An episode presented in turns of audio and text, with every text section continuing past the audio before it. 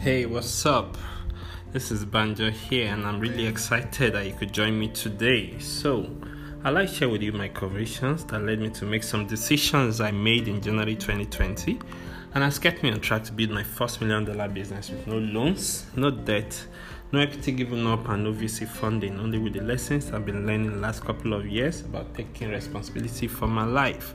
So, follow me as I document both my mistakes and successes along this journey. So, um, as you very well know, today is devoted to startups, and um, today I'd like to share with you something that um, I believe everybody starting up should actually have at the back of their mind, which is the fact that your resolutions will be tested.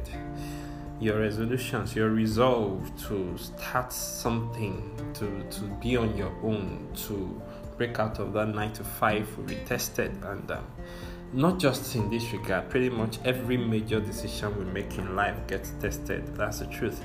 Um, if you're trying to break a, bad, a, habit or you're trying to start anything new, sure the, there will be a test to see to to prove how genuine how resolute, how how how decided you are um, on that path you have chosen to take. And so, even your resolution to start up on this journey of entrepreneurship will, will be tested.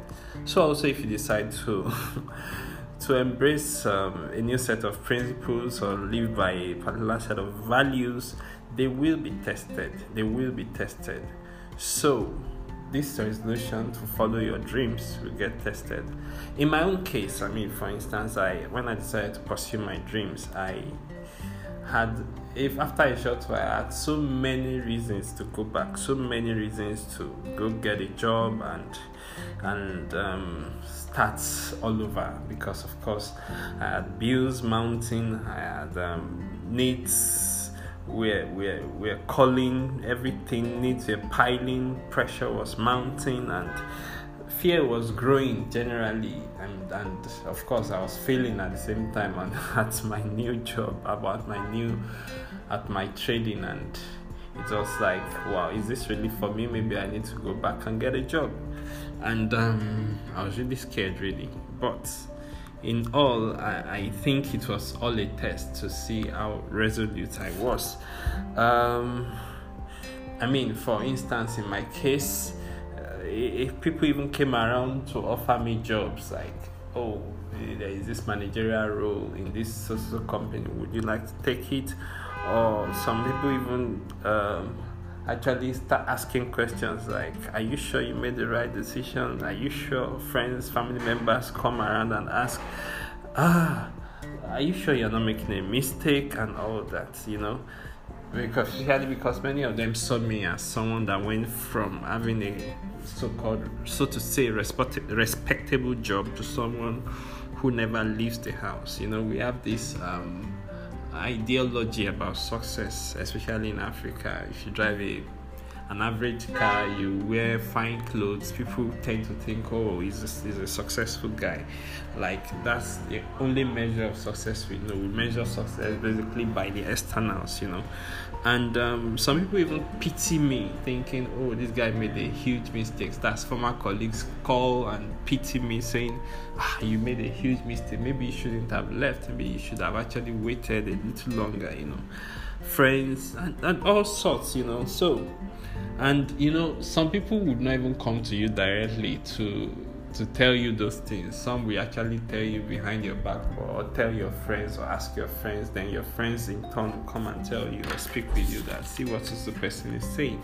But in all i i realize those are just distractions. Those are just tests. And it was not exactly going to be easy. I mean you know I had to be focused, I had to be resolute to actually to actually scale through that dark period. So also in your own case, if you're gonna make a success of this journey, you've got to be resolute, you've got you've got to be focused.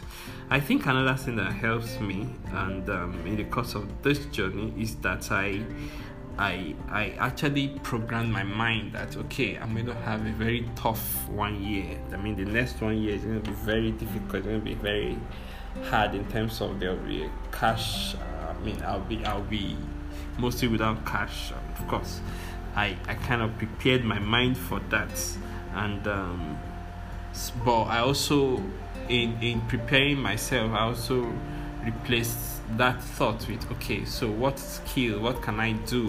Can i learn? What can i do in the course in the next one year that after one year i can start earning? I actually sort of believe in myself that if i learn if i commit to learning any skill i can actually get good at it in the next one year. I can master any skill in a year and that's basically what i did.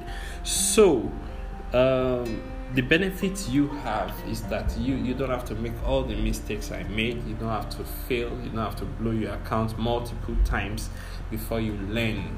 There are well there is a wealth of resources that you can tap from. There are mentors. There are online resources, and you have podcasts like mine, my convictions that you can actually listen to to help guide you through your startup journey. But you know what I'm trying to say is prepare your mind for a difficult period. It's not going to be a bed of roses. It's going to be initially difficult. Your resolution will be tested. You have to, you have to, you have to develop a tough skin and, as a matter of fact, close your eyes to all the distractions that will come your way if you're going to make a success of this journey. I hope this podcast has been beneficial to you. See you tomorrow and have a lovely day.